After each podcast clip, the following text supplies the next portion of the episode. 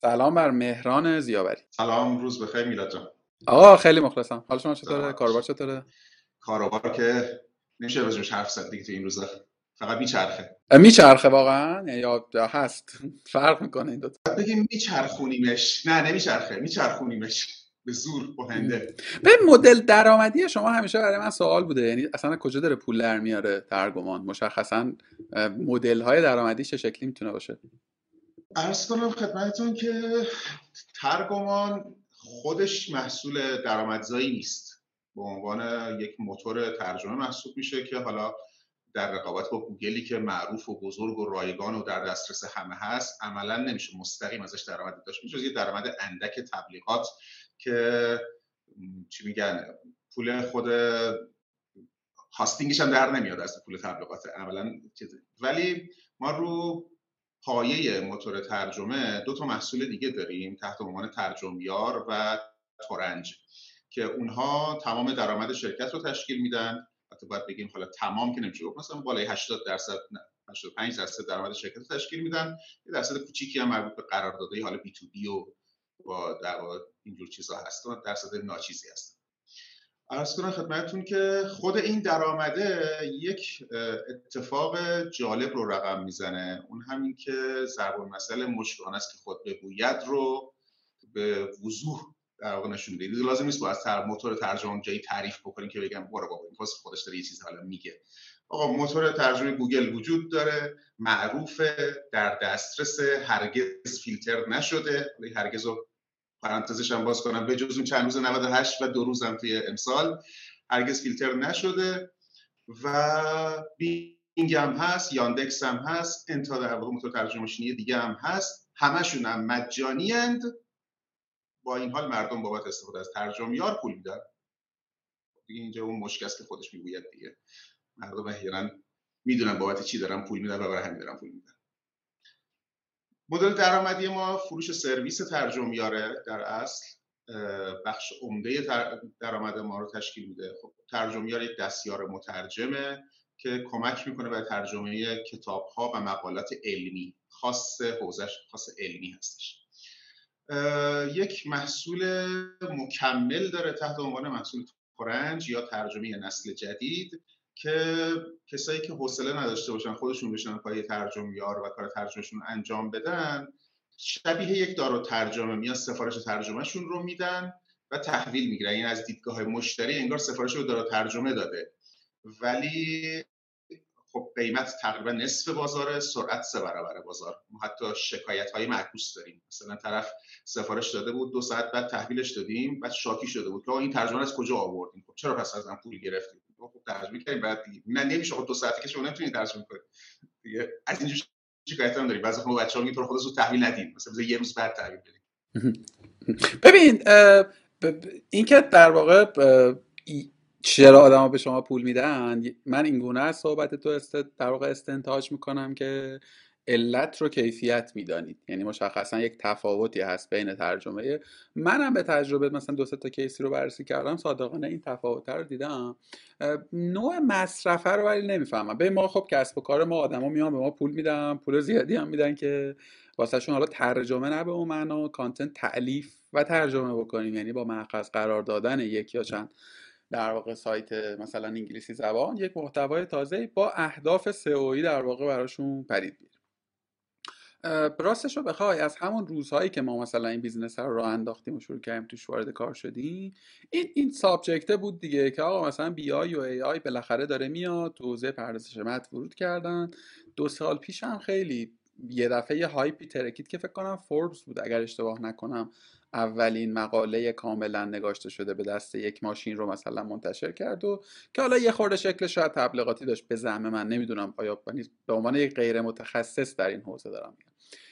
اینو از این باب دارم میگم که راستشو بخوای من تا الان به عنوان کسی که توی این business هم مثلا از سمت شما احساس خطر و تهدید و رقابت و اینا نکردم و نشنیدمم از مثلا client هامون توی market کلا کسی به این تیپ از solution ها فکر کرده باشه. حالا این ضعف marketing شما بوده مثلا؟ یا اینکه نه شما یه جای دیگه ای از مثلا market وایسادین؟ چیه خلاصه قصه‌تون ما برای بحث بازار ترجمه باید بیایم ببینیم که کلا هم ترجمه هم تولید محتوا. چه segment هایی تو این بازار وجود داره؟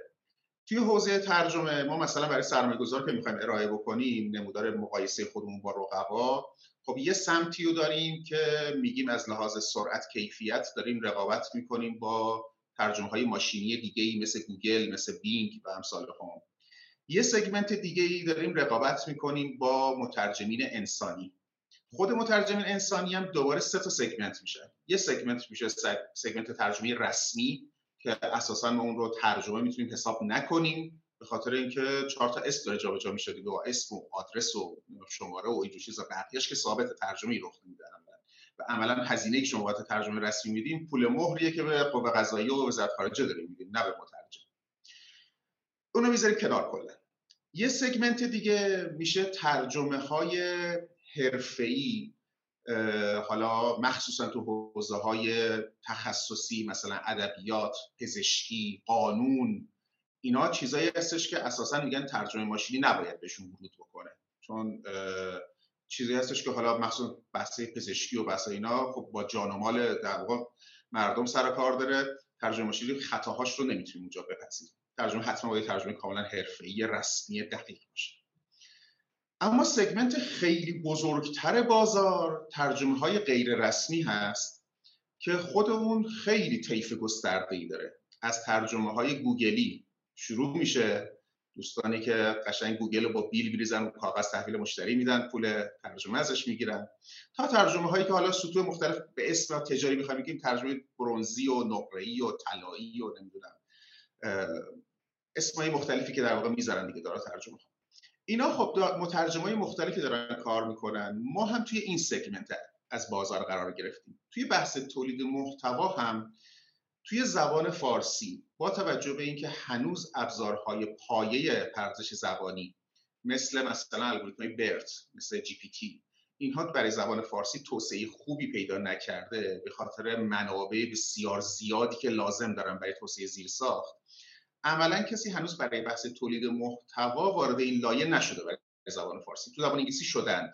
حالا اون مقاله که فوربس منتشر کرد یا گهگداری هم در واقع دیگران منتشر می‌کنن بیشتر موارد تبلیغاتی داره. ولی خب همین الان چت جی, پی تی چت جی پی تی چت رو داریم می‌بینیم دیگه. واقعا نتایج بسیار شگفت انگیزی داره میده. ولی خب GPT ما ده سال دیگه هم شاید تو زبان فارسی نتونیم به همچین چیزی برسیم. اصلا منابع زبانیش رو پیدا نمی‌کنیم. چه برسه به منابع پردازشیش یعنی اونقدر ما resource زبانی نداریم برای این موضوع.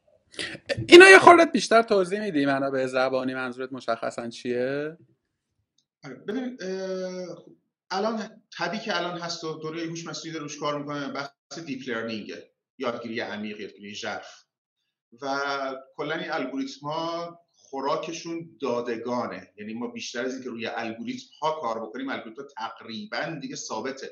هر چند وقت یه بار یه الگوریتم شاید مثلا خیلی متحول کننده دیده بشه. ولی معمولا با الگوریتم ثابت ما داریم در واقع با تغییر دادگان با تغییر پیش ها ترکیباتی که مختلف اینا با هم دیگه نتایج مختلفی رو در واقع شاهدش هستیم. دادگان زبانی اینجا حالا برای بحث مثلا جی پی تی و اینایی که تولید محتوا هستن دادگان مونولینگواله. یعنی مثلا فرض کن که داده های وب داده های روزنامه ها خب، که مونولینگواله تک زبان است. برای ترجمه ماشینی میشه داده های بایلینگوال و مالتی لینگوال که در واقع ما باید به ماشین آموزش بدیم. مونولینگوال اونجا کفایت نمی‌کنه. خب دنیای وب 67 درصدش به زبان انگلیسیه. فکر کنیم وب چقدره که 67 درصدش انگلیسی. خب طبیعیه که ما برای زبان انگلیسی بهترین نتیجه رو می‌تونیم بگیریم همین جی پی تی که داره میگه برای زبان فارسی حالا حالا نخواهیم رسید خب برای فرانسه هم نرسیده. برای اسپانیایی هم میگم بعد از انگلیسی و اسپانیایی بزرگترین در واقع گوشور رو توی دنیا دیگه. برای اسپانیایی هم نرسیده برای فرانسه هم نرسیده برای عربی هم نرسیده. چون اینها منابع زبانیشون در واقع محدوده. جالب که منابع زبانی عربی حتی از فارسی هم به نوعی توی وب کمتره. درصد وب عربی از وب فارسی کمتره. ارز کنم خدمتتون که گم کردم مسیر تو داشتی در واقع توضیح می‌دادی. من پرسیدم گفتی که زبان فارسی منابع زبانیش هم کمتره و نمی‌تونه که اون چت ام پی اسمش هم نمی‌تونم بگم. اون نمی‌تونه حالا حالا داشته باشه. GDP چت. رو در واقع. GPT چت.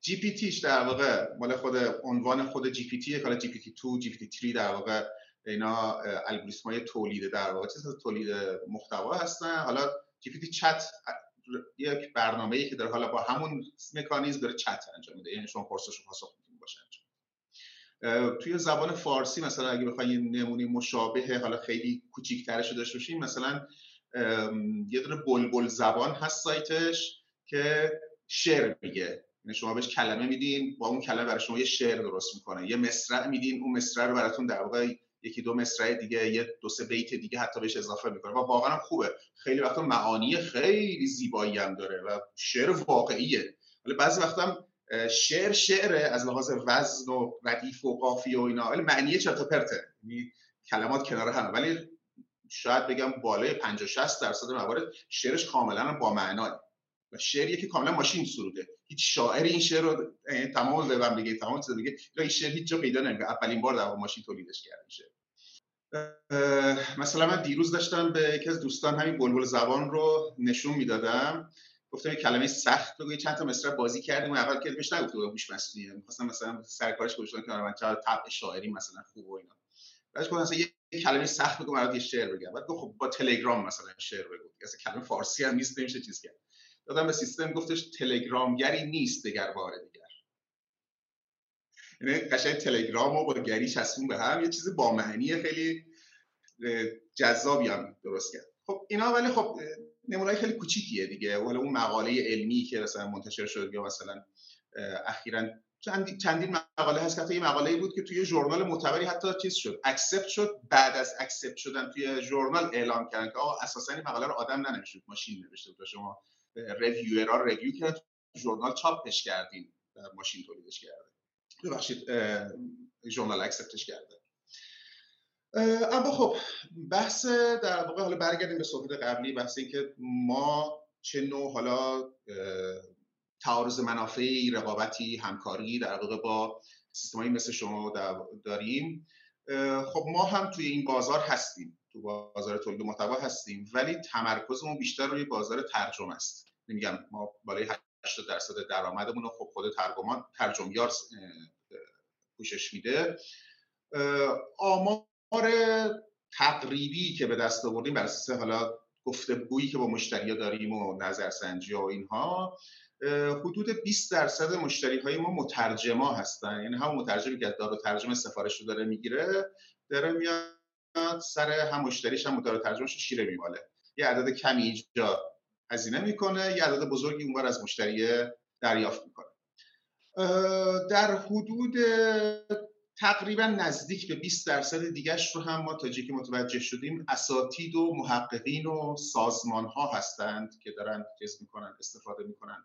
الباقی کلا دانشجو یعنی یا دانشجوی حالا کارشناسی هستن یا ارشد بالاخص یعنی طیف بزرگترشون دانشجوی ارشده و یه مقداری هم دانشجوی دکترا. اصلا اساس اینکه ما این business رو پایه گذاری کردیم فرهنگ زبانی توی کشور ایرانه. که این فرهنگ زبانی رو ما تو دو تا کشور دیگه بیشتر نداریم. یعنی ما حتی چون رو بحث صادرات و اینا هم داشتیم فکر می‌کردیم یکی کشور روسیه است که از لحاظ فرهنگ زبانی خیلی نزدیکه به ما. یعنی اونجا هم استادا مقاله میدن که بچه ترجمه بکنن. یکی تا حدود خیلی محدودی ترکیه است. یکی هم کره جنوبی. یعنی این سه کشور در واقع کشوری هستن که مشابه فرهنگ زبانی ما داره این فرهنگ زبانی چی میگه؟ میگه که من درسم رو باید به زبان محلی خودم بخونم. زبان انگلیسی زبانی هستش که نهایت مقاله و کتاب بکنم اونم تازه تو های فنی. رشته های غیر فنی که محلی از اعراب نداره. ولی خب تحقیقاتمو باید به اون چیز بکنم مثلا حتی دانشجوی حقوق من دانشجوی فلسفه من باید اونم مقالات انگلیسی بخونه باید اونم کتب انگلیسی بخونه ولی نه به اندازی حال بچه های فنی. مخصوصا بچه های کامپیوتر که خب دیگه اساسا باید انگلیسی بخونن چیز دیگه ندارن. و استادا هم خب ببخشید خیلی راحت داریم صحبت می‌کنیم. تنبلیشون میاد. میگن بهترین کار چیه؟ آب بریم مقاله واسم بیا کاغذی که پرینت می‌کنی. حالا یا میده به لبو فروش محل یا به سبزی فروش محل. بالاخره کاغذم هدر نمیره قبلا تو روزنامه میپیچیدم حالا تو مقاله میپیچم. کاغذش هم قاچاق کیفیتش بیشتر. عرض کنم خدمتتون که به خاطر همینم در واقع ما وجه بزرگ مشتریمون اینها هستند که مقاله رو دارن از انگلیسی به فارسی ترجمه می‌کنن. حالا با یا با ترجمه یا ریوات تورنج تحویل می‌گیرن. تو حوزه تولید محتوا هم بازم ما داریم از اقدامات ماشینیمون استفاده می‌کنیم. یعنی وجه بزرگ کارمون. حالا با قراردادی که با چند تا از این استارتاپ های بزرگ داشتیم شاید راضی نباشن اسمشون رو بیارم در این زمینه بوده که ما لایه اول اصلا محتوا یابی براشون بکنیم. حالا یا بحث scraping باشه یا بحث جستجو باشه محتوا یابی بکنیم. اون محتوا رو در واقع براشون ترجمه بکنیم. حالا برخی برای بحث سئو همون ترجمه ماشینی خالص براشون کفایت می‌کنه. برخی می‌خوان در واقع یه لایه بالاتر و برخی حتی در واقع می‌خوان نه برن چاپش بکنن و در قالب کتاب.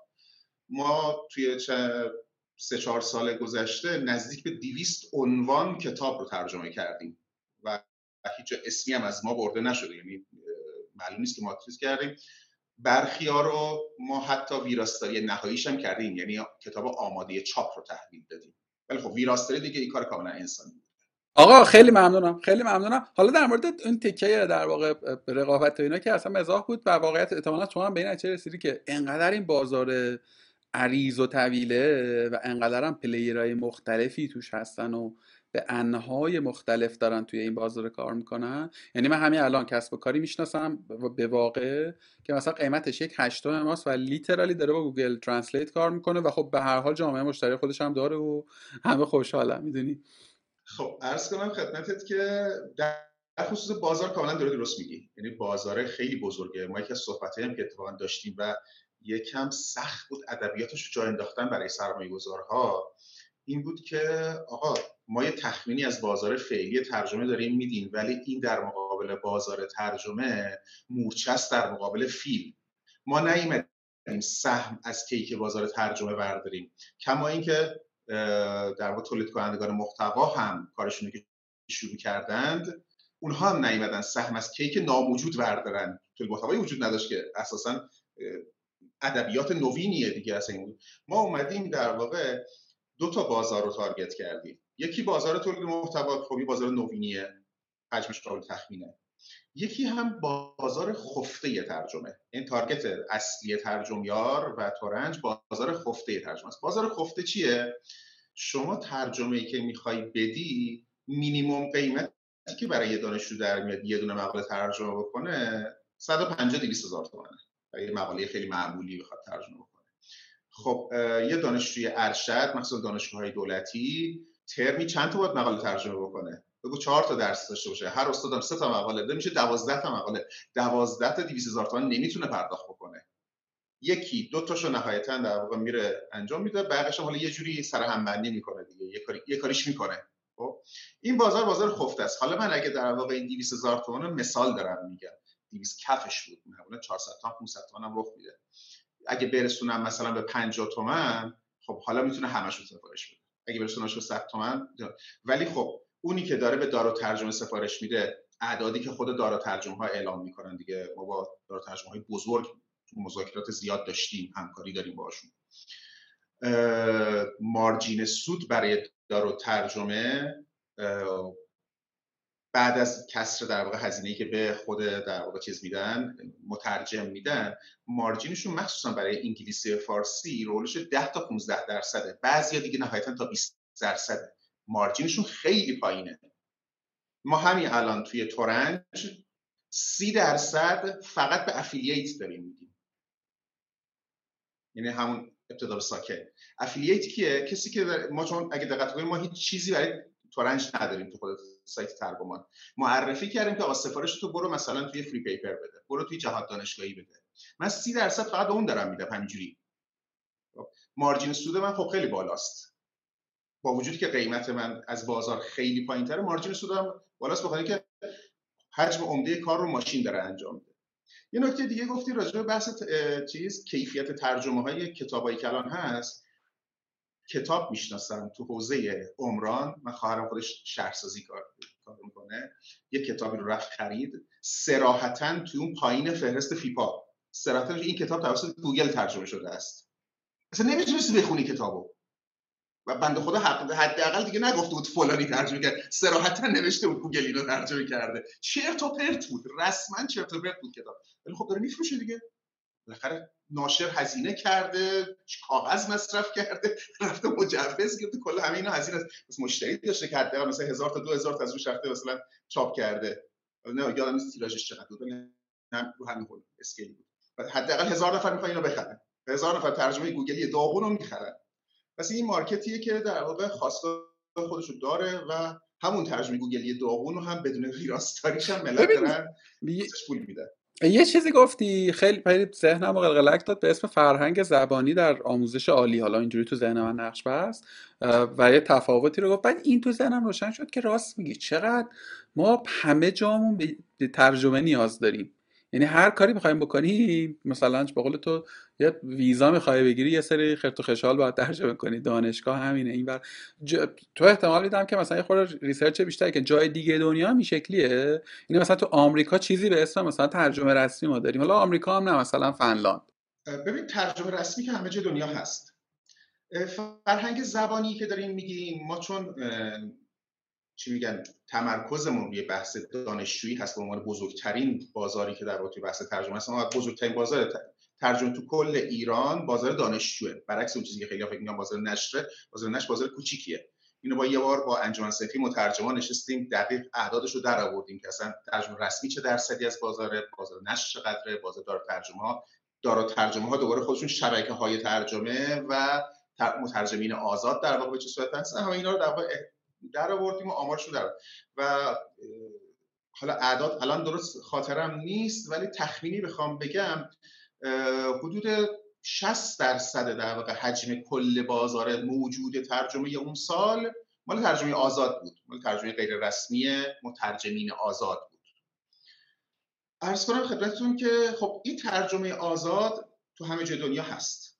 مورد نیازه. فرهنگ زبانی ها متفاوته. مثلا یه جایی مثل سوئد که حجم زیادی از مردم زبان بلد زبان انگلیسی رو بلد هستن خب کم نیاز دارن. اما تو همون سوئد سوئدیه ترجیح میده فیلمش رو به زبان سوئدی سوئدی ببینه. کتابش رو به زبان سوئدی بخونه. خب؟ با وجودی که انگلیسی هم بلد یا جایی مثل اتریش خب خیلی ناسیونالیسترن ژرمنتر هستن. اساسا دوست ندارن انگلیسی باشه. حتی اگه انگلیسی بلد حتی انگلیسی باشه. دانمارک به همین صورت. هر کدوم کشور اروپایی یه مدلن مستقل از اینکه چقدر فرهنگ زبانی توشون وجود داشته توشون در واقع فرهنگ زبان انگلیسی رسوخ کرده باشه. یکی از مثلا یه ذره از ماجرا خارج میشیم و برای بحث فرهنگ زبانی مهم محسوب میشه.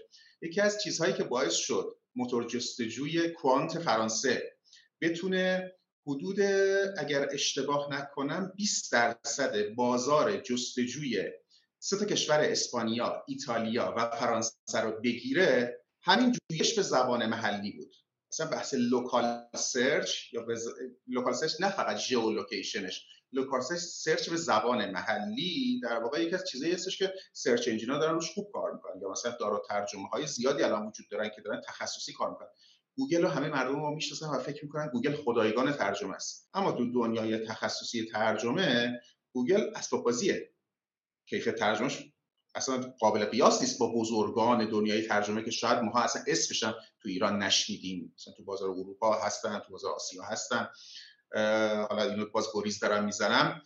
خدای پروفسور کوهن که یکی از بزرگان دنیای ترجمه ماشینی هست چندین سال پیش اساسا مهاجرت کرد به فیلیپین. تمرکز کرد روی زبانهای آسیای جنوب شرقی کامبوج، فیلیپین، تایلند چون هر کدوم زبان جدای خاص خودشون دارن. زبان ها هم زبان محجور ریسورس زبانی به شدت پایین و برای هیچ کسی نمیصرفه. اقتصادی اصلا نیست که بخوان چیز بکنن. رفت اونجا تمرکز کرد و یه ایشیا آنلاینی رو انداخت که داره یک سیستم ترجمه ماشینی داره ترجمه. تخصصی اونجا داره کار می‌کنه. چرا جواب میده؟ به خاطر محجور بودن این زبان ها هزینه ترجمه توشون وحشتناک بالاست. خب یا مثلا ما خودمون یکی از افتخارات ترجمان این بوده که ما به مهد فناوری دنیا از نگاه ایرانیا خودشون خودشون اینقدر چیز ندارن ادعا ندارن که ما فکر می‌کنیم دارن. به ژاپن موتور ترجمه ماشینی صادر کردیم. می‌گفتن آقا ما تو ژاپن که نداریم خیلی داغونیم. یعنی ترجمه ماشینیامون داغونه. گوگل هم که کیفیتش به درد نمی‌خوره. حالا ما هیچ کدوم از تیم ما ژاپنی بلد نبود و بلد نیست و نخواهد بود. خب ما چیزی که آموزش دیدیم خودمون نمی‌دونیم داره چیکار اونا ارزیابی می‌کردن. ما برای اونا موتور ژاپنی چیز کردیم. چرا اصلا این پروژه انجام شد؟ به خاطر اینکه اگر اشتباه نکنم یه مذاکراتی که داشتیم باهاشون خودشون آه مثلا یک document کوچولی مثلا هزار کلمه حدود هزار دلار در میاد ترجمهش یه چیز وحشتناکیه. هزار دلار واسه یه document. بعد ما باورمون نمی‌شد. از چند تا از دوستانی که داشتیم تو ژاپن بودن و اینا دانشجو اصلا با تو فکر از کجا نون در میاریم؟ میریم ترجمه می‌کنیم. ژاپنی به انگلیسی یا انگلیسی به ژاپنی ترجمه می‌کنیم از اونجا نون در میاریم. خیلی در واقع هزینه ترجمه تو ژاپن مثلا بالاست. این بحث فرهنگ زبانی مشترک که گفتم روسیه ترکیه و اینها تو کشورهای مختلف متفاوته. روس ها مشابه ما تو حوزه بحث تحصیلیشون. اینکه دانشگاهاشون کلا اساسا به زبان روسیه. مثل مال ما دانشگاهمون اساسا به زبان فارسیه. دانشجوهای ما هم در واقع حتی اگر از بچگی رفته باشن کانون زبان و کیش و امثال هم مثلا زبان یاد گرفته باشن بازم کتاب دارن فارسی می‌خونن. بازم تنبلیشون میاد کتاب انگلیسی رو بخونن. در حالی که اون دانشگاه تو اروپا هست اساسا درسش هم شاید داره انگلیسی می‌خونه. اکثریت دانشگاه ها که مثلا خب مهاجر پذیرم هستن دارن انگلیسی درس میدن دیگه. ترکیه هم بینابین در واقع چیز هست. میگم هر کدوم از این کشورها چیزن طبیعتا کشور انگلیسی زبان رو چندان نباید نگاه بکنیم. نوعشون متفاوته. به خاطر اینکه معمولا محتوا الان به زبان انگلیسی هست به زبانهای دیگه می‌خواد بره. کشورهای انگلیسی زبان بلخص خود آمریکا که حالا سرمایه‌گذاری سنگینی روی موضوع داره می‌کنه بحثای ژئوپلیتیکی داره برای بحث زبان برای نفوذی که نیاز داره و اینا. نه اینکه خودش احتیاج داخل خودش احتیاج به ترجمه داشته باشه ما هم توی ایران هم یه برهه‌ای مثلا فکر کنم زمان آقای در واقع دولت اصلاحات بود که یه برنامه هایی برای توسعه زبان فارسی داشتن و یه کارهایی تو تاجیکستان مرکزی تاسیس شده. این بحث ژئوپلیتیک گفتیم ما هم یه زمانی مثلا داشتیم تلاشایی می‌کردیم. نمی‌دونم الان تو چه اوضاعیه. الان داخل مؤسسه مثلا ده خدا خیلی داره روی مسئله یعنی مسئله منده در حوزه زبان. ولی خب فعالیت ها فعالیت های مثلا کوچولو کوچولو کوچولو و حالا تا جایی که من حداقل خیلی مثلا ادامه دار نیست. آقا دمت گرم دمت گرم. من یه خورده بیشتر فهمیدم قصتون رو این روزها توی مثلا یه هفته ده روز اخیر لابلای اخبار مختلفی که داریم این قصه این چت اسمش هم آخرش یاد نمی‌گیرم این سرویس جدیدی که آمده است که همون که تو گفتی این هم خیلی بود شده دیگه. آدم یه سوالی می‌پرسن اون میاد یه جوابی میده و یه دوستی هم که من نمیشناختمش توییتش رو خوندم یه مثلا آینده پژوهی هم کرده بود حالا بنا به یک در دانسته های غیری که داشت که آقا مثلا تا x ماه دیگه یا x سال دیگه مثلا زبان فارسی اینجور و اونجور میشه و مدل تصمیم گیری اینجور و اونجور حالا من یه سری انقلت ها دارم در مورد اینکه فرض من بر این نیست که ابزارهای هوشمند اینچنینی حتی در قایی ترین شکل توسعهشون هم بتونن جای بشر رو در حوزه تولید متن اینجایی که من یه خورده می‌فهمم بقیه جا رو نمی‌دونم.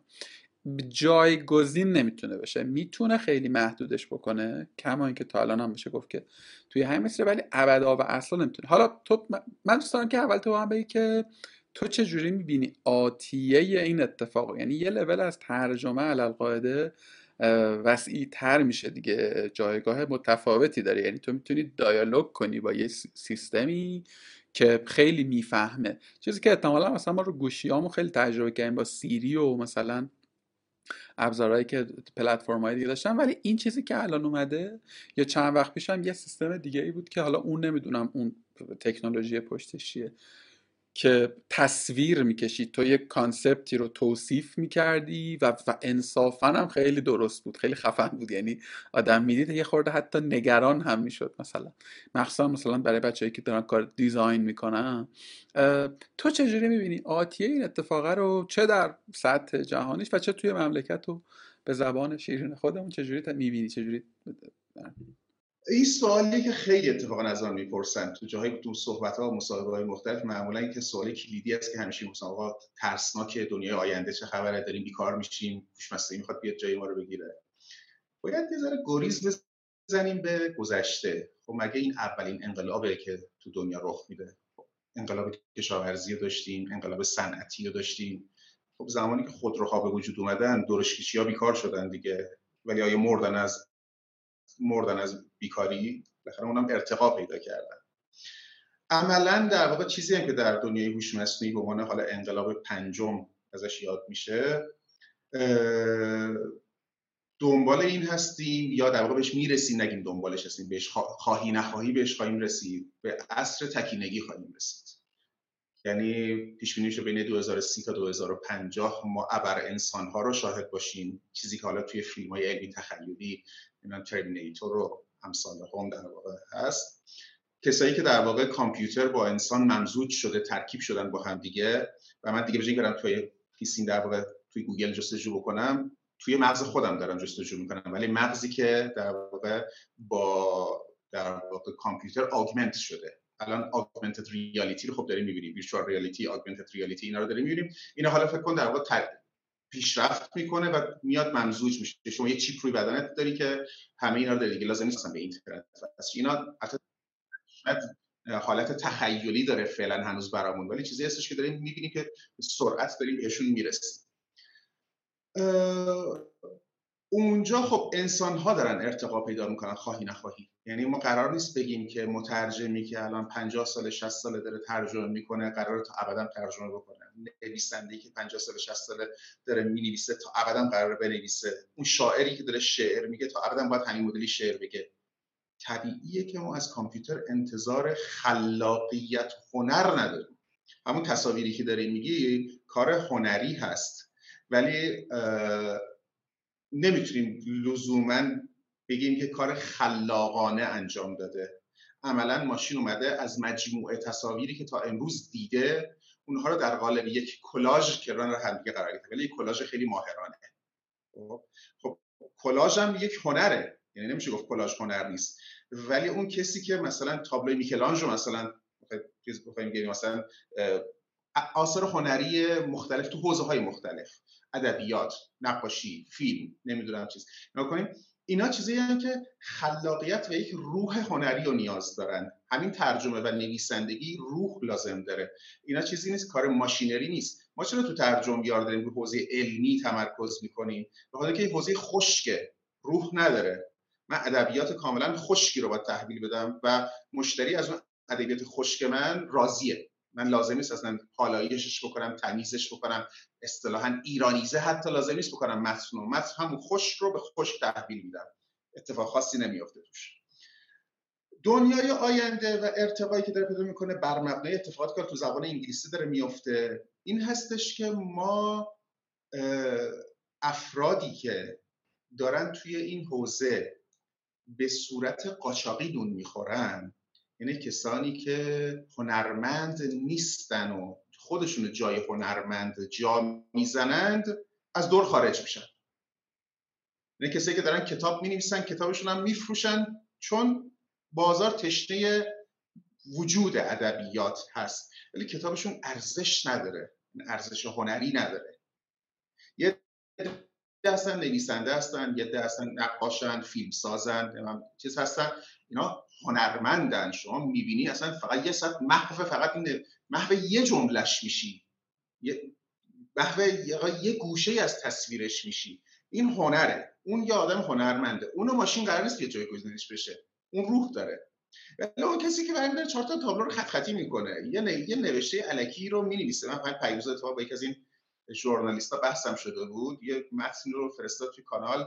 بهش گفتم که خب دستت در نکن. زحمت کشیدی اینو نوشتی. من اینو پاش خوندم. یه مرور وقایع بود. خب الان خب من الان اینو خوندم. خب حالا صحبت حالا چی شد؟ من الان اینو خوندم. چه اتفاقی واسم افتاد؟ خب نه دیگه ما که بیشتر از این وارد مقوله سیاسیش نمی‌تونیم شیم خب ببین تو هزینه زمانی گذاشتی اینو نوشتی. روزنامه هزینه کرده اینو چاپ کرده. یه عده هزینه کردن تو تلگرام و اینستاگرام و این ور چیز پخش کردم. من هزینه کردم زمان گذاشتم اینو خوندم. این همه هزینه رو انجام بدیم که چی بشه؟ این جور نوشته ها رو ماشین بهتر از اون آدم می آره اینجور افراد شاید بیکار بشن و باید مثل اون درشکچی ها خودشون ارتقا بدن.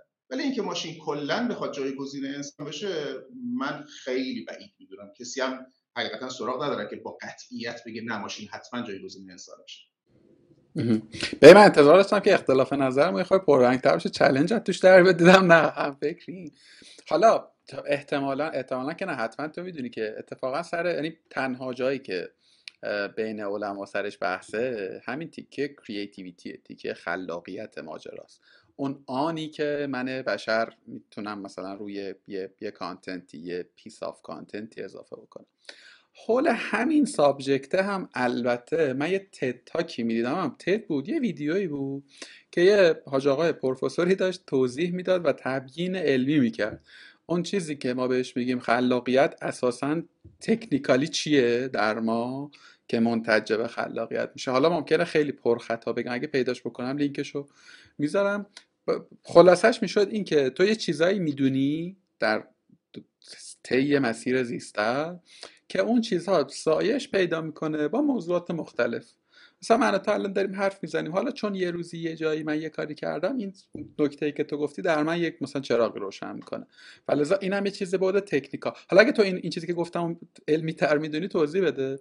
حالا جنبندی فقط بگم که می‌گفت که اون چیزی که ما بهش میگیم خلاقیت که یعنی در اون بزرگوار داشت در رد این ادعا که ماشین نمی‌تونه جای انسان رو بگیره از این منظر وارد شده بود که می‌گفت آقا این خلاقیته. اگر که ما یک روزی برسیم به این نقطه که بتونیم ماشین رو همانند انسان که از صفر روزگی شروع میشه شروع می‌کنه به لرن کردن لرن بکنیم بهش یه سری چیزها رو اینجکت بکنیم از دیدن و بویدن و چشیدن و لمس کردن و الاخر می‌تونه همون خلاقیت رو بده و بدون محدودیت های بشری. صبح تا شب بشینه کار خلاقه بکن. روی اینجا اگه چیزی داری بگو من یه چیز دومی هم دارم که به نظر خودم مهمتر من اول قسمت دوم تو جواب بدم بعد برگردم قسمت اول. ما تو بحث ادبیات پردازش زبان طبیعی میگیم که اگر شما به یک شامپانزه یه ماشین تایپ بدی یه مثال قدیمی مال چه 50 سال پیشه. یه ماشین تایپ دستش بدی و زمان بینهایت بهش بدی تمام رمانه شکسپیر رو تایپ می‌کنه. به خاطر اینکه اصلا فصل اول اینه که ما چه شکلی از قانون بیز از قانون احتمالات بیز استفاده بکنیم واسه پردازش های زبانی و اصلا ترجمه ماشینی که آماری در باید کار می‌کرد نقطه اتکاش رو اینه که من اگه به شامپانزه زمانی بینهایت بدم تمام رمانه شکسپیر رو اصلا می‌نویسه. تایپ می‌کنه نه که از روش تایپ بکنه نه می‌نویسه. تو زمان بینهایت. بحث تئوریک خب؟ و اثبات میشه نه این چیز مثلا یه چیزی نیست که همینجوری آسمون پرت کنه این اثبات ببین این خیلی بعضا اینو می‌تونید بعد مثلا 4 5 دقیقه توضیح بده که چگونه تئوریک اثبات میشه یا نه؟ یا اگر مرجعی داری قانون بیزه. نه اصلا قانون بیزه. یعنی کسی که حالا آمار احتمال علاقه من داشته می‌تونه بره بخونن اصلا راجبش هست. یه چیز معروفیه همچین چیزی. در واقع بخوایم خیلی به زبان ساده بخوایم این رو بگیم شما در واقع رمان شکسپیر مگه چیه؟ مجموعی از کلمات کنار هم چیده شدن. خود کلمه چیه مجموعی از حروف کنار هم چیده شده. خب شما تو ترکیب بینهایت احتمالاتی تو فضای احتمالاتی بینهایت می‌تونی یه ترکیبی پیدا کنی که اون رمان رو وسط بنویسه. میلیاردها سال سال طول می‌کشه نه؟ اصلش چیز دیگه اصلش اون بینهایت است. میگه زمان بینهایت بهش بده. این نکته اصلیش اینه. در خصوص قسمت اول سوالت اما من حقیقتا تحقیقاتی که توی دوره ارشد انجام دادم خب حالا دوستانی که منو می‌شناسن می‌دونم من از دوران مدرسه از ریاضی بدم میومد مثلا ریاضیم خیلی ضعیف بود. این یعنی ضعیفترین درسم ریاضی بود. در حدی که دبیرستان اول رفتم تجربی بعد با خودم کنار نیومدم. گفتم خب من که نمی‌خوام پزشک و نمی‌دونم پزشک و اینجور چیزا بشم. برگشتم دوره به ریاضی به سختی ریاضی رو کردم. از اون طرف هم هر کسی که هوش مصنوعی میگه میگه هوش مصنوعی یعنی ریاضی. خب این دو تا یا امانت و جمع نمیشه از کنار هم چیزی کنار هم چیدن خوشبختانه امروزه این ادبیات یه ذره گاردش شکسته شده. اساتید قدیمی هنوز کماکان فکر می‌کنن که هوش یعنی ریاضی. در حالی که امروزه با ما نتیجه رسیدیم که هوش لزوما معنی ریاضی نیست. تحقیقاتی که من خودم توی دوران ارشد داشتم و تزم رو روش گذاری کردم این بود که یا سیستم ترجمه ماشینی درست کردم با گرته برداری از مدل مغزی کودکان دو زبانه. یعنی من اصلا یه فصل بزرگ پایانامی من این بالای سی درصد پایانامی من تصاویر افمارای و تحقیق اینکه تو مغز کودکان داره چه اتفاقاتی میفته این کلمات جایگشتشون چیه؟ رشد کودک به چه صورت اصلا استپ های یادگیری به چه صورت و خیلی اتفاقا نتایج شگرفی و جالبی برای خودم داشت به عنوان کسی که در واقع دارم توی این حوزه تحقیق می‌کنم فرای از بحث حال کامپیوتر و هوش مصنوعی. و حالا اینکه چه شکلی ما نگاشت کردیم که همون مدل رو بیایم و از روش یک سیستم ترجمه ماشینی پایه رو ایجاد بکنیم. اینی که این حالا فرمودی حاج آقای دکتری هرشکی بود در واقع فرمودند از اون منظر نگاه بکنیم آره درسته. ما یه اشتباهی که تو ذهنمون شکل گرفته به ما یاد دادند از قدیم این هستش که انسان موجود تحلیلگره و داره در واقع محاسبه می‌کنه تو مغزش تحلیل می‌کنه در حالی که دیگه تحقیقات جدید این رو کامل ثابت کرده. مغز انسان به هیچ وجه قدرت تحلیل ندارد. اون مثالی که شما زدید دقیقا درسته. ما صرفا عنصر حافظه هستیم. تمام مغز ما عنصر حافظه است. ولی حافظه نه به اون معنای رم و رامی که الان ما تو کامپیوتر می‌شناسیم که استاتیکه و دقیقه. مدل خاصی از حافظه هست که می‌تواند گرت برداری بکنه و اون چیزهایی که می‌خواد حالا خیلی ادبیاتش پیچیده میشه. من می‌خوام الان اینجا توضیح بدم. سعی می‌کنم با ساده توضیح بدم. مدلی که توی مغز مثلا از یک لیوان شکل می‌گیره مفهوم لیوانه نه تصویر لیوان. به خاطر همین این مفهوم لیوان می‌تونه هم منتج به تصویر لیوان بشه هم به کلمه گلس بشه هم به نوشته لیوان بشه هم به نوشته بشه هم به لیوان چای بشه هم به فنجان بشه. چون مفهوم رو ذخیره کرده. مثلا سیستمایی که حالا برای منطبق برای مدل کار می‌کنن یه ویژگی خیلی جالبی دارن. شما برای اینکه این سیستم ها رو آموزش بدی برعکس همه سیستم های دیگه باید به سیستم نویز تزریق بکنی.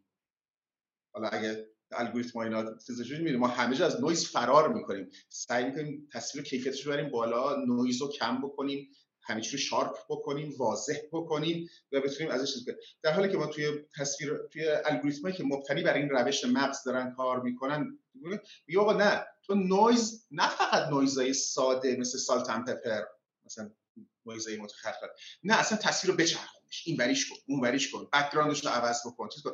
چون قرار این کنه قضیه رو اون موجودیت رو کشف بکنه. موجودیت رو بهش نشون هم حتی نده.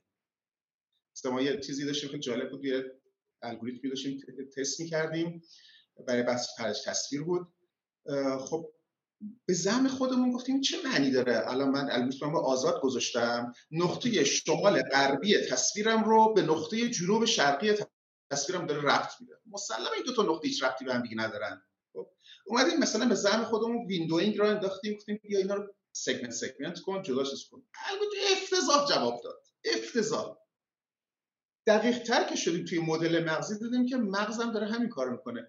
یعنی حالا یه ذره علمی تر بخوام بگم این تیکه رو جنین انسان از لحظه که مغزش شکل می‌گیره توی شکم مادر نه نه زمانی که به دنیا میاد. این مغزش شکل شروع می‌کنه در و دیوار و آسمون و درخت و صدا و نمی‌دونم هر چی که هست و تا حدود شیش ماهگی بعد از تولد به هم ربط میده. یه دایالوگی بود من داشتم چیز می‌کردم گفتم آره در و دیوار همه چی به هم ربط میده یه درخت سبز چون این کامپیوتر روشنه. می‌دونم مثلا پرسپولیس پرسپولیس مثلا چیز اینجا قرمزه چون پرسپولیسه. خب حالا یکی استثنا درست بود. اینا رو داره هم ربط میده. بعد چیکار می‌کنه؟ بعد از شش ماهگی اگه اشتباه نکنم 300 هزار تریلیون پیوند سیناپسی برقرار می‌کنه. میگم همه چی به هم ربط میده. بعد شروع می‌کنه همه اینا رو حرس کردن. میگه نه اینایی که به هم ربط غلط بود. حرس می‌کنه حرس می‌کنه حرس می‌کنه تا موجودیت های اساسی رو در واقع براش باقی میمونه. و این ادامه پیدا می‌کنه تا 6 سالگیش. حالا استیج های مختلف از 6 تا 12 بعد چی میشه 12 تا 18 چی میشه دوباره 18 بعد چی میشه.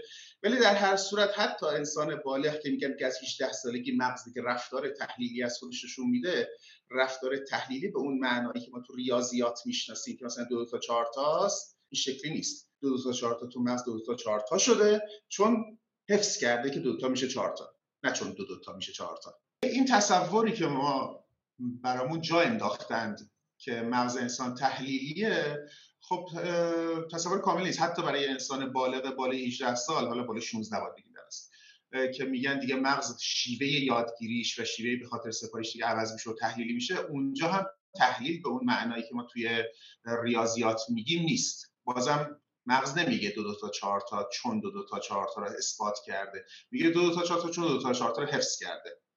مثلا تو بحث زبانی ما اینو داریم دیگه. یکی از دعواهایی که مثلا توی زبانشناسی رایانشی هست این هستش که خب زبانشناسا اومدن قواعد واسه زبان درست کردن ولی یادشون رفت مثل ریاضیدانا. یادشون رفت آقا اول زبان اومد بعد قواعدش. نه اول قواعد اومد بعد زبانش. اول مردم حرف زدن بعدا نوشتند. اول مردم حرف زدن جمله سازی کردن کلمات به کار بردن. بعدا عادت کردن که فعل و قبل از فاعل بگن. حالا مثلا تو زبان چیز. صفت رو بعد از موصوف بگن. خب؟ اینو عادت کردن. این این نبود که شما یه قاعده ای رو نوشته باشی و همه اون قاعده رعایت کنن. بچه دو ساله هم درست حرف می‌زنه. فارسی شناس ادیب فلان هم درست حرف می‌زنه. اون بچه دو ساله نمی‌دونه چرا درست حرف می‌زنه. اون ادیب فکر می‌کنه می‌دونه درست حرف می‌زنه. ولی جفتشون دارن درست حرف می‌زنن. خب فوقش دایره لغاتشون هم فرق می‌کنه ولی از لحاظ ادبیات و جمله بندی جفتشون دارن درست حرف می‌زنن. اون کسی هم که توی روستای دور افتاده افت... چیزی اصلا کتاب کتاب نخونده اونم داره درست حرف می‌زنه.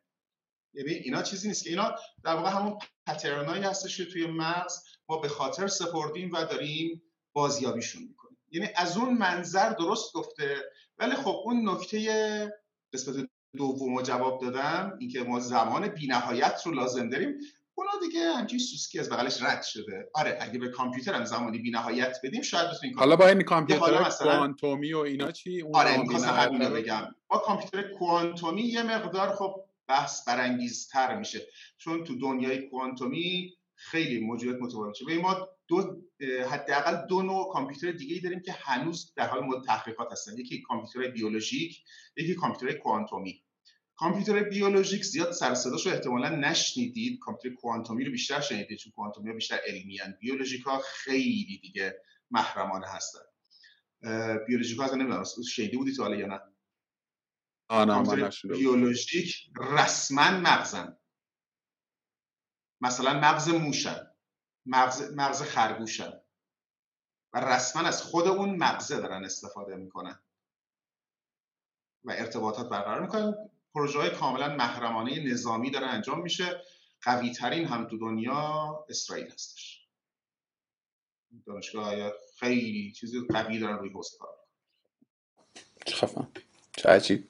عجیب که نه دیگه. الان هیچ چیزی عجیب نیست ولی اصلا subject ش هم نشده بودم از شروع آقا چقدر خوب و چقدر شیوا و فصیح توضیح دادی تیکه کارکرد مغز و و مثلا داشتم چه داشتی می‌گفتی؟ داشتم فکر کنم که اصلا خود این می‌تونه یه subject ی باشه. می‌دونی؟ خودش می‌تونه یه subject گفتگویی باشه. یا مثلا خودت مثلا وبیناری چیزی شاید اگه مثلا وقت کنی و درست کنی. خیلی خیلی به حتی تو ساحت جامعه شناسی و علوم انسانی هم می‌تونه می‌دونی؟ یه چراغهایی رو تو ذهن روشن کنه که تو یه, چ... یه چون ما به قول تو پیش‌فرضایی داریم دیگه. مثلا کلمه تحلیل یه استنتاج شخصی ازش می‌کنیم. ولی وقتی که تو این function مدل کار کرده مغز رو بدونی در واقع خیلی خیلی, خیلی من لذت بردم. دمت گرم. مرسی که انقدر دقیق گفتی و موجز و کافی. یه جمله اینجا اضافه بکنم پس بهش. به این مثال این الگوریتمی که مبتنی بر مغزن یکی از سخت ترین کارها برای آموزش بهش رو فکر چیه؟ شمردن از یک تا ده. چرا؟ سخت برای ما. برای اینکه ما با ذهن که یاد گرفته به ما یاد دادن که این رو به صورت شمارشی بریم جلو خب ما انتظار اون رو داریم در حالی که اصلا همچین چیزی وجود ندارد وجود خارجی ندارد. مگه اعداد اصلا اساسا وجود داشتن مگه؟ صفری وجود نداشته. صفر یعنی هیچ یعنی پوچ. صفر رو هندی اختراع کردن. بعد اعداد منفی حالا نظریه اعداد و در واقع که داریم این هستش که به خاطر برای ما آموزش یک همچین چیزی سخته چون برای ما سخته. ما نمی‌تونیم چیز بکنیم. به انتظار آموزش ترتیبی داریم خروجی ترتیبی نمی‌گیریم دیوونمون می‌کنه. حالا یه چیز دیگه داریم که برمیگردیم به تعریف اصلا هوش مصنوعی و اختلافات زیادی که وجود داره. خب خیلی معروفه دیگه. مثلا همیشه می‌خوام بگم هوش مصنوعی اول میرم ماشین تورینگ رو مثال می‌زنم. میگم تعریفی که آلان تورینگ در واقع هوش مصنوعی داشت. آقای هاکینز جف هاکینز نه اون هاکینز فیزیکدان معروف نه. جف هاکینز پدر Palm Pilot پدر در واقع تمام این تبلتی که داریم استفاده می‌کنیم. آقای هاکینز به یک گریز هم بهش بزنم آقای هاکینز یه دانشجوی در کامپیوتری بود که حالا سی چهل سال پیش در واقع لیسانسش رو گرفت و هر کاری می‌کرد با این ادبیات موضوعی که هوش با ریاضیاته کنار نمیاد مثلا من بود. از این خیلی الان من خدا بهش چسبوندم. بعد از کنم ما ستاره کجا می‌بری شد. آره دقیقا. ما ستاره کجا می‌بری آره. ارز کنم خدمتتون که ول می‌کنه. کامپیوتر ول می‌کنه. میره عصب شناسی می‌خونه. میره تا دکترای عصب شناسی یه مرکز تحقیقات عصب شناسی می‌زنه. و 25 سال تحقیقات صرفا عصب شناسی می‌کنه. بعد از 25 سال که می‌رسه مدل عمل کردی مغز برمیگرده دوباره دوباره تو دنیای کامپیوتر میگه خیلی خوب. حالا من فهمیدم مغز داره چیکار می‌کنه. شما هر چی میگی بگین. واسه خودتون دارین میگین. مغز آدم داره این کار می‌کنه. بعد یه کتاب نوشت آن اینتلیجنس درباره هوش. مقدمه این کتاب فوق العاده است. من مقدمه رو ترجمه کردم. متاسفانه وبلاگم ترکید از بین رفت. باید یه بار دیگه مثلا ترجمه روی حالا ویرگول ترجمه بذارم فرصت نکردم بذارمش.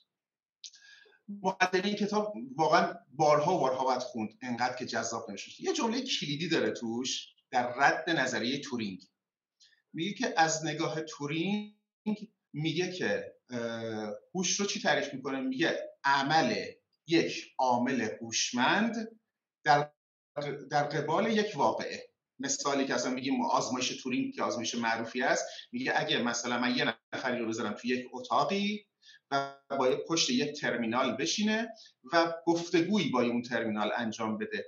اگر ایشون متوجه نشه که کسی که داره پشت اون ترمینال جواب میده ماشین هست یا انسان یعنی ما تونستیم به هوش به نهایت هوش برسیم. بعد خودش مثال می‌زنه میگه این شما را به یک هوش خیلی محدودی میرسونه. چون عمل و عکس عمل می‌خواید. حالا میشه به من بگین که کسی که داره یک کتابی رو می‌خونه ورق زدن کتاب عمل هوشمنده مرور اون کلمات عمل هوشمنده یا اینکه تو خوابش خوابی می‌بینه در مورد اون کتاب عمل هوشمنده. کدومشون تعریف هوشه؟ ورق و بادم بلده ورق بزنه. پس اون عمل هوشمند نیست. یه دوربینم بلده اون کلمات رو اسکن بکنه. پس این هم عمل هوشمند نیست. یک ماشین هم می‌تونه اونها رو بگیره و دوباره تایپ بکنه. پس این هم عمل هوشمند نیست. اون چیزی که ادراک شما از اون خوندن کتاب بوده اون کار هوشمند اصلی شما بوده نه اون عمل. شما هیچ بازخوردی هم ازش نمی‌بینی. شاید ده سال دیگه از کنار یه رودخونه داره رد میشه. ده سال پیش خونده که توی این رودخونه مثلا یک معشوقه ای بوده و اون یادش میاد. یادآوری عمل هوشمنده. یعنی اون خاطر سپاری که از دو تا چیز کاملا بیرد توی کتابی رو ده سال پیش خوندی الان از کنار یه رودخونه ای داری عبور می‌کنی. اینه که کار هوشمند و ادراک رو در واقع باید ایجاد کرده. به خاطر اصلا مدل نگاه عوض میشه. یا اخیرا من حالا کنفرانس سال 2020 2020 2020 در واقع چیز بود. انجمن هوش مصنوعی آمریکا بود. ما الان داریم از بزرگان دنیای هوش مصنوعی که بحث deep learning اصلا روی این سه نفر در واقع میچرخه. توی کنفرانس اومد ارائه کرد یکیشون خیلی قشنگ گفت گفت آقایون دارین چیکار می‌کنین با خودتون؟ من مصاحبهش گوش کردم خیلی قشنگ گفت منو دیگه می‌شناسین دیگه. الانی که اینجا وایستادم منو می‌شناسید. می‌دونید کی هستم می‌دونید نظریاتم چیه می‌دونید چی کار کردن تو هوش مصنوعی. من و تیمم مقاله دادم بهتون ردش کردید به دلایل ریاضیاتی و به دلایل چیز. آقا این مقاله من الان مگه کار نمی‌کنه؟ به تو چه ربطی داره؟ چرا کار می‌کنه؟ چرا دنبال این هستی که بفهمین چرا کار می‌کنه؟ آیا کار می‌کنه یا کار نمی‌کنه؟ وقتی کار می‌کنه گیر بهش نده. این چیزی هستی که تو هوش نوین خوشبختانه داره جا میفته حالا یه ذره طولانی تر شد من مثال از خودمون بزنم. ما هم همچین چیزی داشتیم. سال 2006 برای مسابقات روباتیک رفته بودیم آلمان.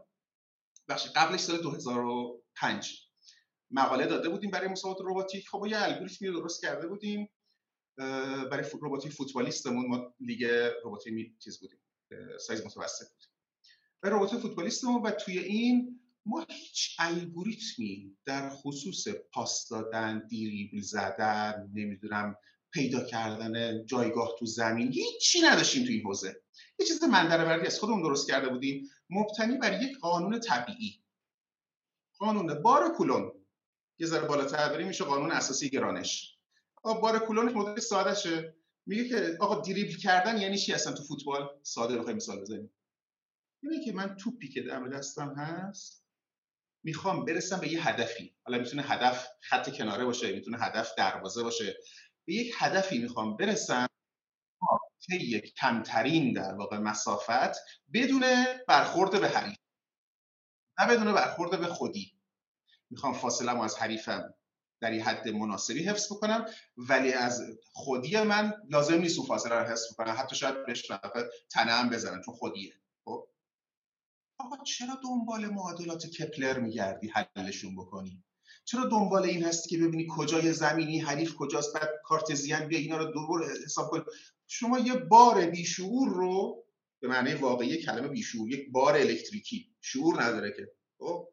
بذار یه جا بار مثبت یه بار مثبت هم بذار جلوش یه بار منفی هم بذار اونور. خود طبیعت این کار رو واسه انجام میده. اثبات میشه که کوتاهترین مسیر در فضای سه‌بعدی رو بدون برخورد به بار همنام طی می‌کنه. تمام شد رفت. حالا تو هی بشی سه معادله واسه آقا این تیکه آخرش یه خورده process نیاز داشتن دوباره باید بشینم خودم گوش کنم. ولی ولی یک ویژگی در تو من دیدم توی همین 20 دقیقه اخیر نمی‌دونم کسی قبلتر بهت گفته یا نه معلم خوبی هستی. به نظرم آمد. یعنی به نظرم آمد که خیلی جدی میگم و یعنی مباحث ثقیل رو به نظرم خوب می‌تونی بشکنی سلسله مراتب بش بدی و این یه مهارتیه. خلاصه؟ دم شما گرم. منصوب به اینشتین هست. من سعی می‌کنم رعایت کنم و به دیگران همیشه میگم این کارو بکنیم میگم منصوب به نمی‌دونم واقعا هست میگه زمانی بگو یه چیزی رو بلدم که برای مادر بزرگت بتونی تعریفش بکنی. آره یعنی تو فضای استارتاپی هم میگن دیگه میگم مثلا بیزینس مدل تو باید بتونی تو یه جمله که معامله یه تو چیزی آره. اینو شنیدی؟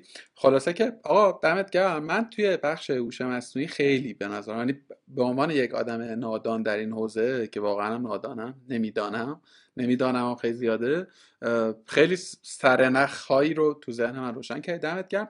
کتابی سراغ داره که خیلی مثلا برای یه آدمی همچون من یه خورده یه خورده دقیق تر بدونه دانستش یه لول بیاد بالاتر یا نه؟ چیزی به ذهنت می‌رسه الان؟ این همون جایی که من نمی‌تونم معلم بشم. چون من هیچ دانشی رو تو هیچ حوزه‌ای با کتاب کسب نکردم. به حد می‌ذارم همش لینوکس همش مطالعات جستگاری همش مطالعات جستگاری ریخته. شما اوپن سورس مقاله خوندم آره. حالا کورسی اگه چیزی مثلا به ذهنت آمد چون برای خودم رو خیلی مهم جذاب و مهم همین مقدمه آن اینتلیجنس خیلی جذابه. مقدمش واقعا به زبان فنی نیست. به زبان کاملا آمیانه نوشته شده. ادبیات انگلیسیش ادبیات پیچیده ای نیست آقا دمت گرم. خیلی خیلی برای من تیکه جذاب بود و خیلی آموختم بلا اغراق ازش تیکه دو سه تا سوال پراکنده بی ربط و با ربط دارم.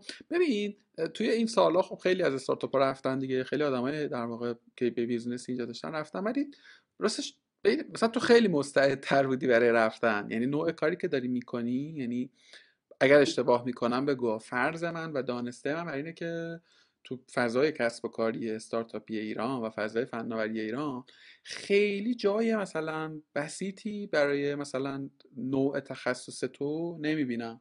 یعنی هنوز استارتاپ های ما استارتاپ هایی که best practice هایی از نمونه های خارجی که خیلی هم الزاما tech عجیب غریبی ندارن صادقانه. و توأمان اون ور رو میگم اینجا رو نمی‌دونم چقدر اساسا زمین برای شما حاصل خیزه ولی اون ور رو می‌دونم که خیلی حاصل خیزه. یعنی مشخصا تو کشورهای مختلف رو که نگاه می‌کنی اصلا fund ای دولتی دارن برای سرویس های در واقع intelligence ی همچون مثلا کاری که حالا ترگمان داره می‌کنه یا احتمالا تو بنا به این دانسته و دانشه یا الان product دیگه هم اوردی می‌تونی بسازی. می‌دونی؟ خیلی اتفاقا اون interface شه یعنی اون back ش رو شما داری. چرا نرفتی چرا نمیری چرا پلنت چیه خلاصه؟ والا معمولا میگن بار خورد. من باید بگم بار نخورد.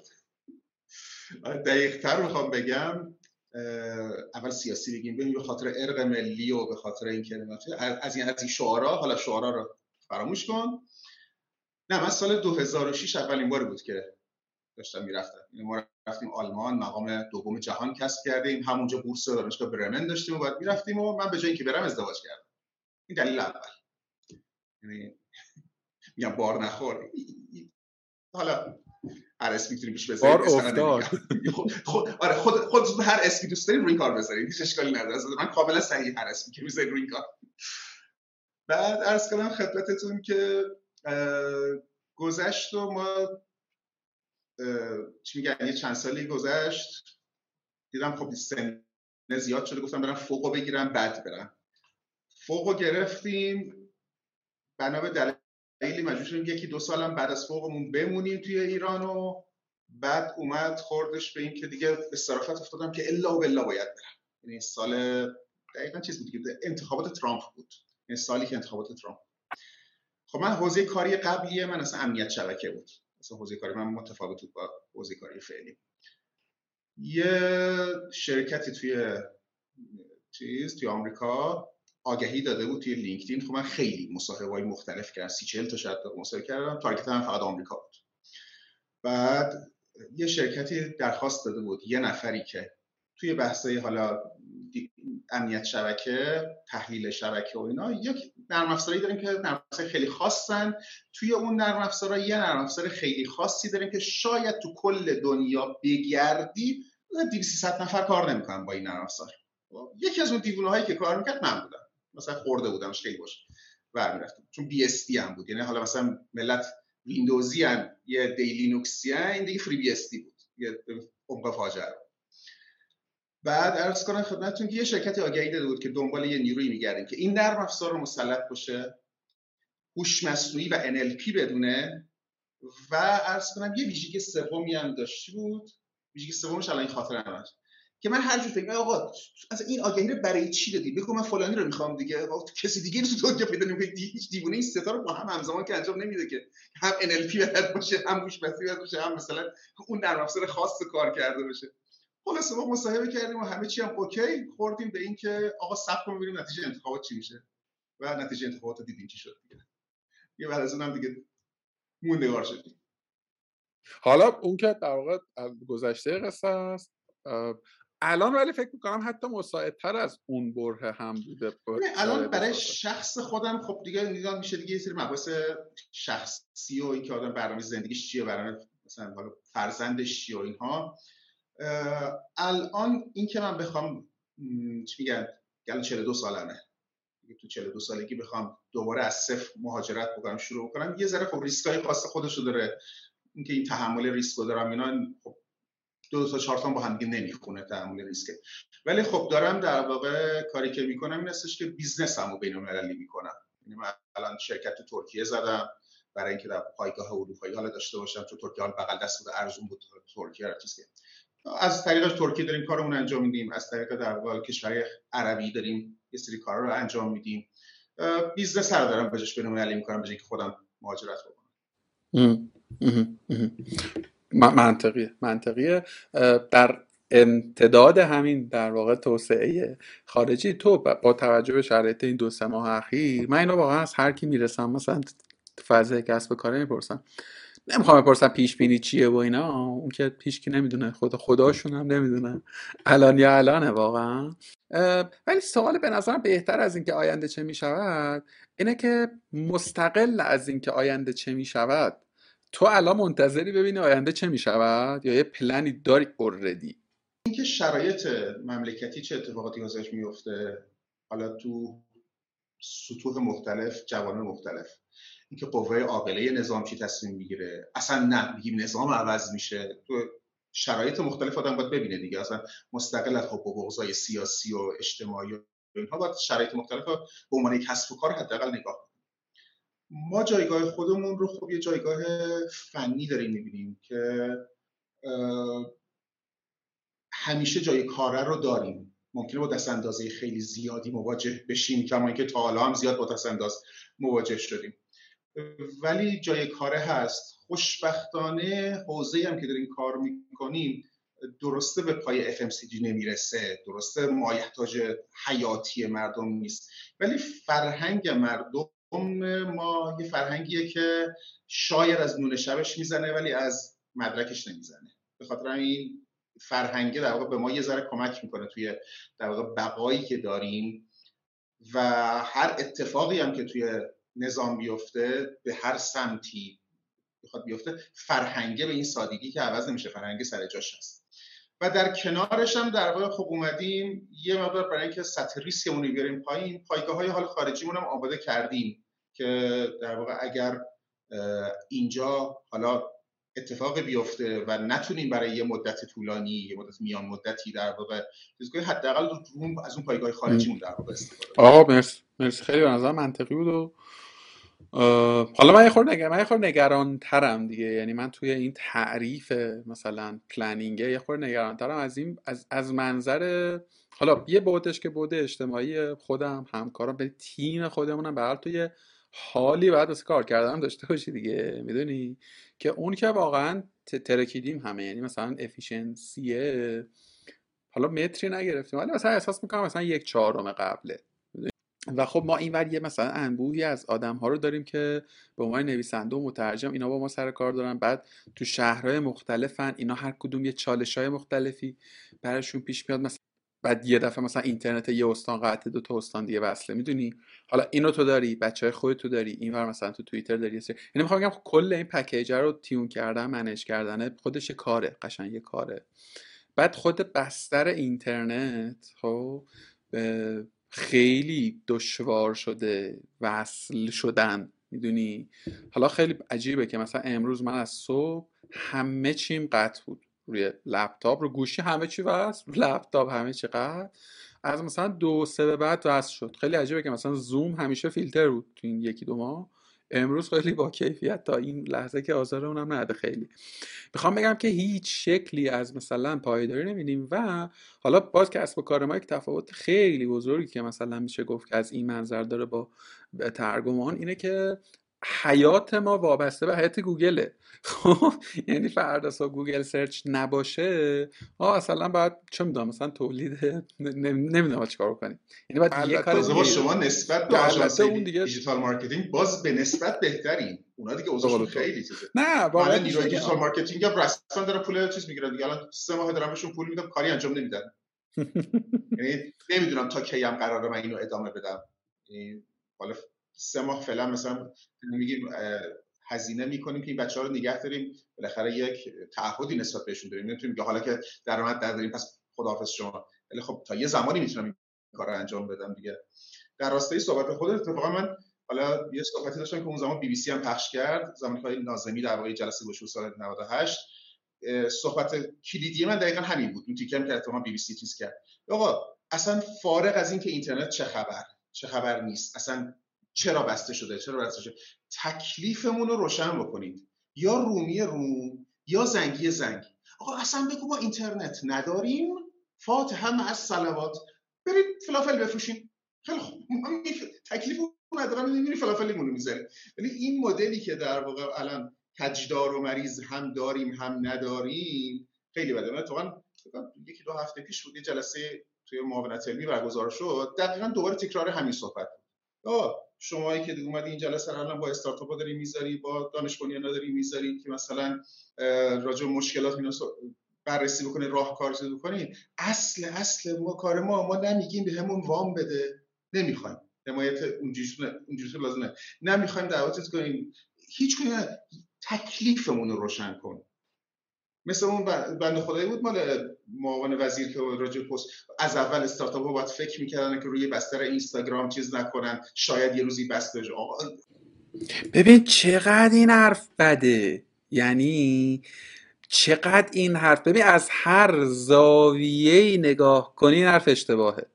یعنی فنی نگاه کنی اشتباهه اخلاقی نگاه کنی اجتماعی نگاه بکنی سیاسی نگاه کنی اقتصادی نگاه کنی. ببین این سقوط همه چیزه. ببینی بعد حالا از یه منظر دیگه هم بگم و دیگه شکفایه رو ببندیم. من یه چیز دیگه رو هم دارم می‌بینم. خب الان به قول تو چند نفر مثلا چند تا کسب و کار همچون تو یه سری کامیتمنتاشون رو نگه داشتن. بی تعارف هم خیلی کار عاقلانه ای داری نمی یعنی خیلی نه اقتصادیه نه اصلا پیش بینی فورس ماژور معمولا تو قرار داره همین جور جاست دیگه.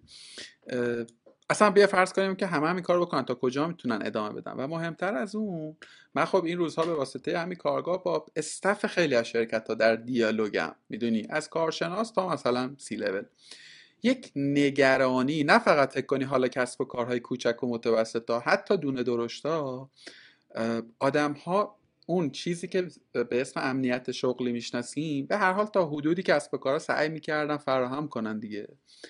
ببین تو سطوح مختلف که من با آدما صحبت می‌کنم اینجوریه که آدما ندارنش دیگه. یعنی آدما هر روز با تنابدن لرزان میرن سر کار. حالا نشاید الزام با این شدت و حدت ها که آقا امروز اگه تعدیل نشن فردا تعدیل میشه. و ببین این اصلا باز دوباره آسیب اقتصادی و اینا شو تو سرمون بخوره.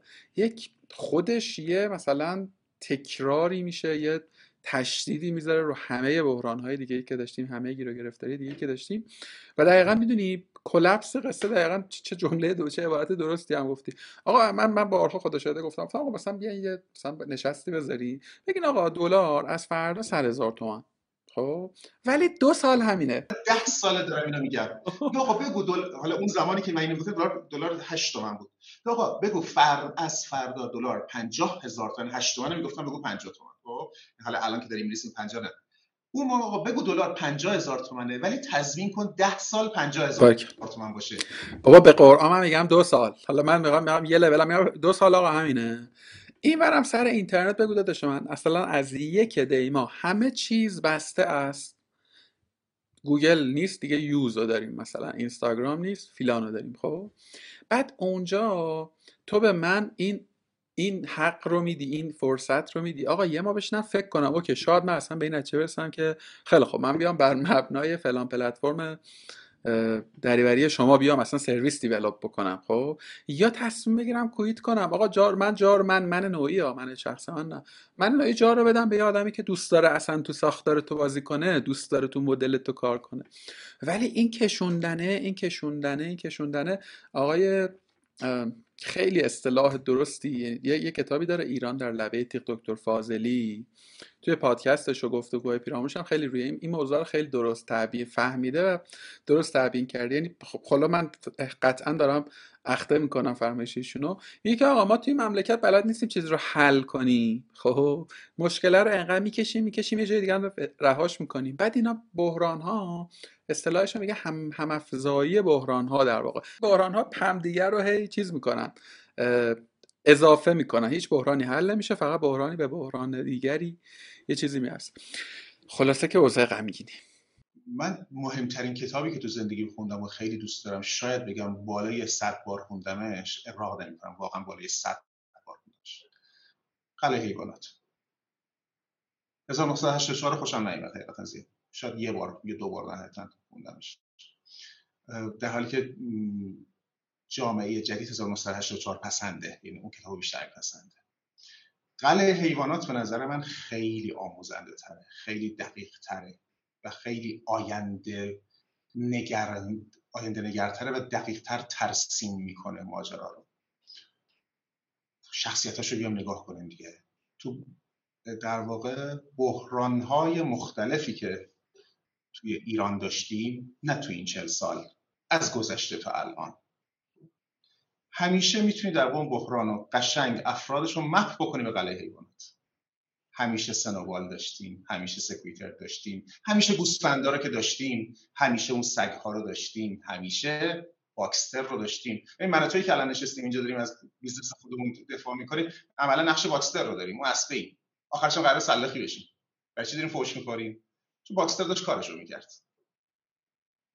اون بوزه ای که ادعای دانشمندیش می‌شد و هیچ کاریش هم نکرد می‌شد ادعای از سیاسیون ما که نشستن گوشه دارن ارد میدن فقط. هیچ اتفاقی هم نمیفته همیشه هم اینا بودند. خب، قلعه حیوانات خیلی چیزا رو داره به ما میگه. اون کتاب رو نمی‌خونیم برای که داستان خونده باشیم که این کتاب رو داریم می‌خونیم برای که یکم یاد بگیریم دیگه. او باکستر بودن تا یه حدی خوبه ولی از یه حدی بعد دیگه ضرر. سنوبال هم نباید باشی. سکویتر هم نه سکویلر هم نباید باشی. خب، بعد اینجور چیزها رو دقیقتر بهش نگاه بکنیم. خب، عاقله ای که داری میگی ببین الان تو سطح بالای نظام من برخی جلسات خوب دعوت میشم هستم.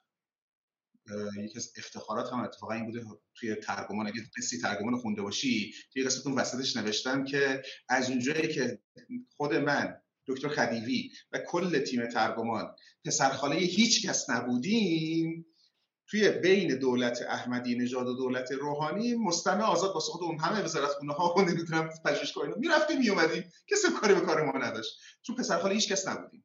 نه پسرخاله اینوریا بودیم نه پسرخاله اونوریا بودیم. به خاطر همین من اینجور جلسات زیاد میرم. چه جلسات این بری چه جلسات اون بری خب. دارم می‌بینم که چه دعواها و چه بحثهایی هست. یعنی این نیست که یه دی فکر می‌کنن که تو رأس نظام همه در واقع موافقه. مثلا اینن که آقا بریم بزنیم بکشیم اعدام بکنیم فلان بکنیم اینترنت رو ببندیم اونجوری بکنیم. نه. بین خودشون هم به شدت دعواست. ولی خب لعنتی سیاست پدر مادر رو نداره. قدرت حرف اول می‌زنه. یعنی این اون نقطه مشکل مشکل ساز اصلیه. اون سگی ها واقعا وجود دارن. اون سکویلر واقعا وجود داره. حتما به نظرم با آدم باید کنم که این اثر عجیب واقعا عجیب آقای اورول رو بخونم. به من واقعا بینی و بین الله خیلی غیر سیاسی و نه از سر ترسا یا حداقل فکر می‌کنم از سر ترس نیست. من با خیلی موافقم خب؟ یعنی منی که نیستم و نرفتم و نبودم من می‌تونم حدس بزنم که آره به ما آدم یه تصوری داریم که آه حکومت یک کل یک پارچه است.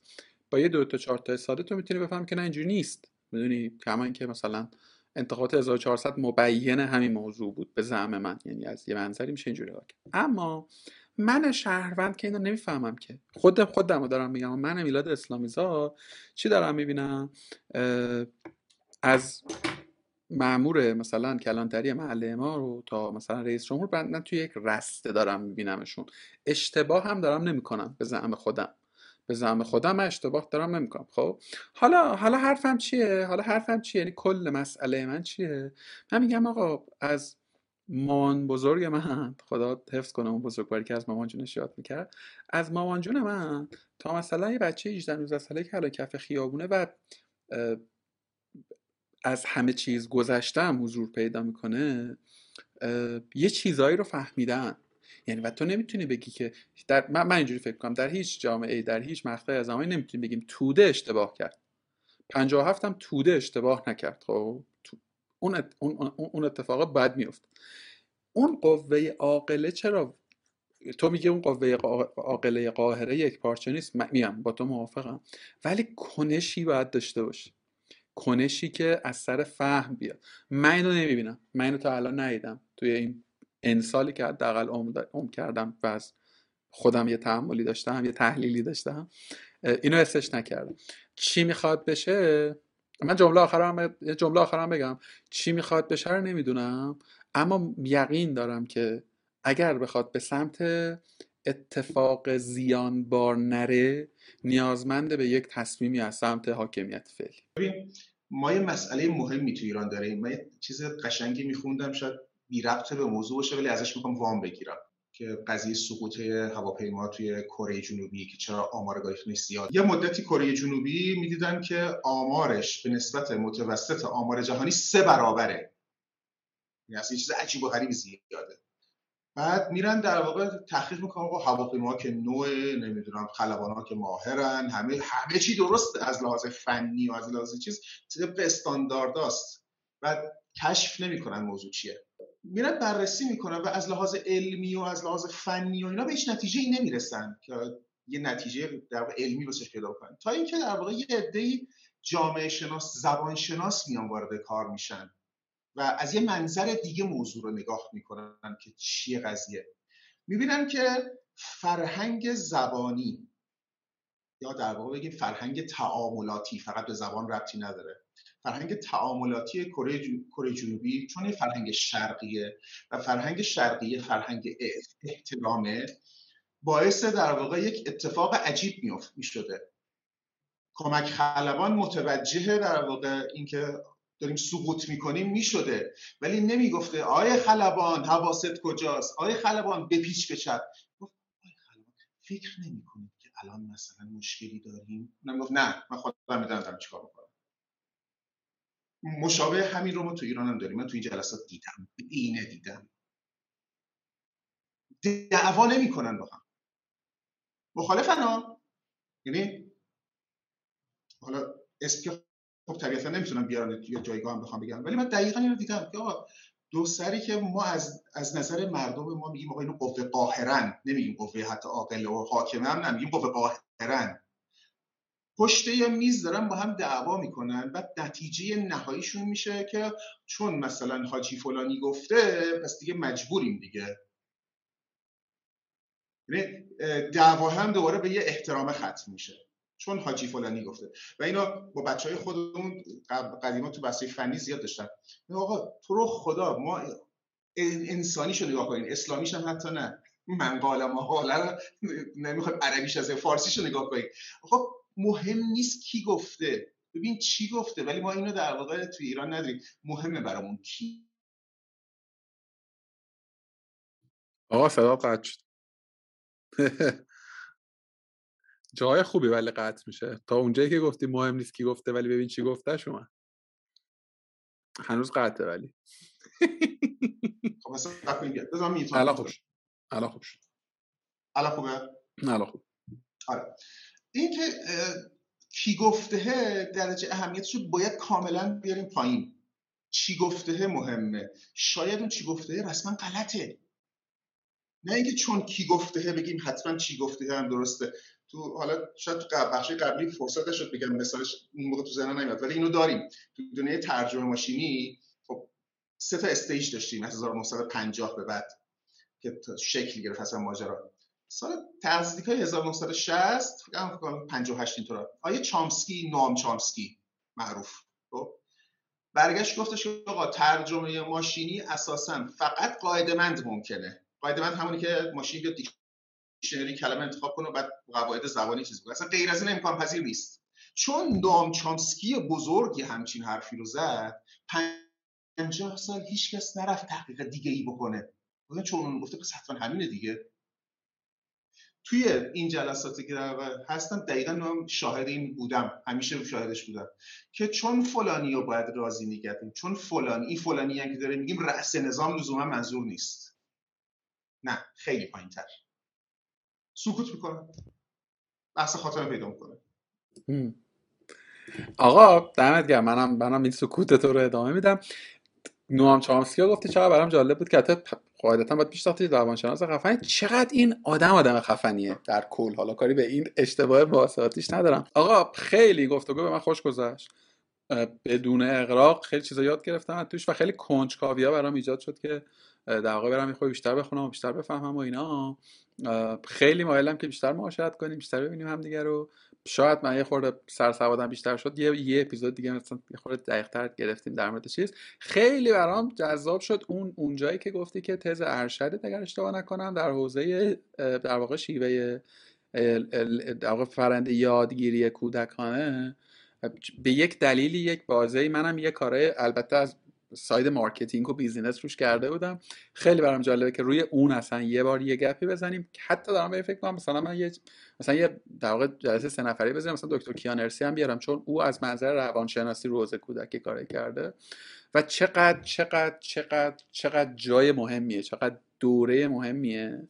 از ما که گذشت. ولی اگر که بتونیم مثلا یه یه چه کارایی بکنیم که این مثلا بچهای دهه 90 مثلا نمی‌دونم مثلا یه خورده تو شرایط بهتری پیش آقا درود بسیار پیش مدرسه پسرم رفته بودم انجام اولیا بعد این مدرسه غیر انتفاعی داره میره بعد زبان فرانسه هم دارم یاد بعد یکی از اولیا اعتراض کرد که آی چیه فرانسه برای چی بهشون یاد میدیم؟ پسرم اصلا حوصله نداره نمیشینه با اکراه در واقع چیز می‌کنه. خب الان اینا ده سالش کلاس پنجم بعد من دقیقا گریز زدم به همون چیزی که خونده بودم.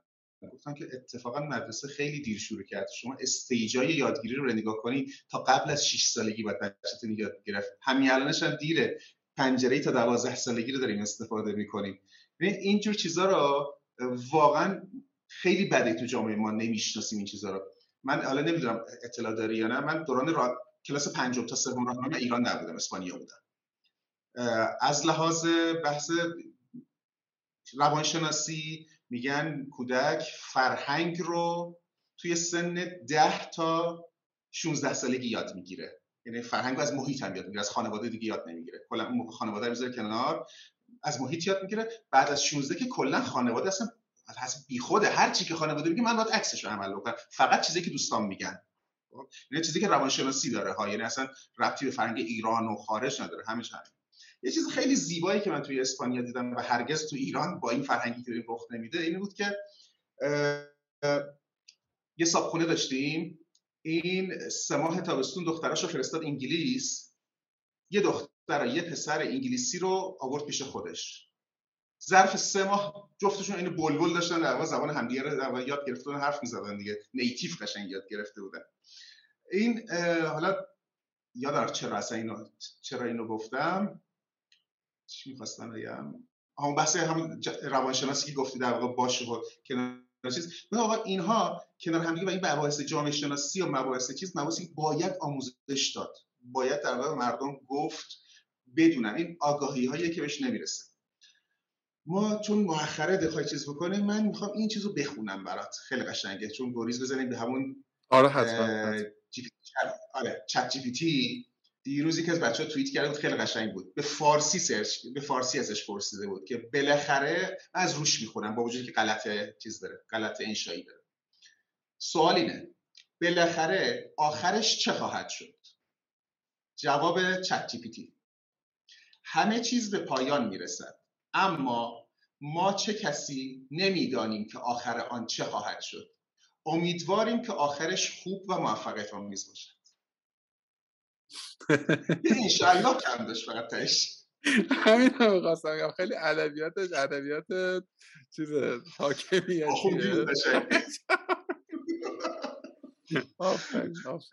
آقا دمت گرم. خیلی خوش گذشت. دو ساعت هم شد. چه خوب. مفصل شد. حتی ما رکورد سه ساعت رو هم ده آقا دمت گرم دمت گرم دمت گرم. خیلی ممنون خیلی لطف کردی خوب باشی. اصلا بخیر خدا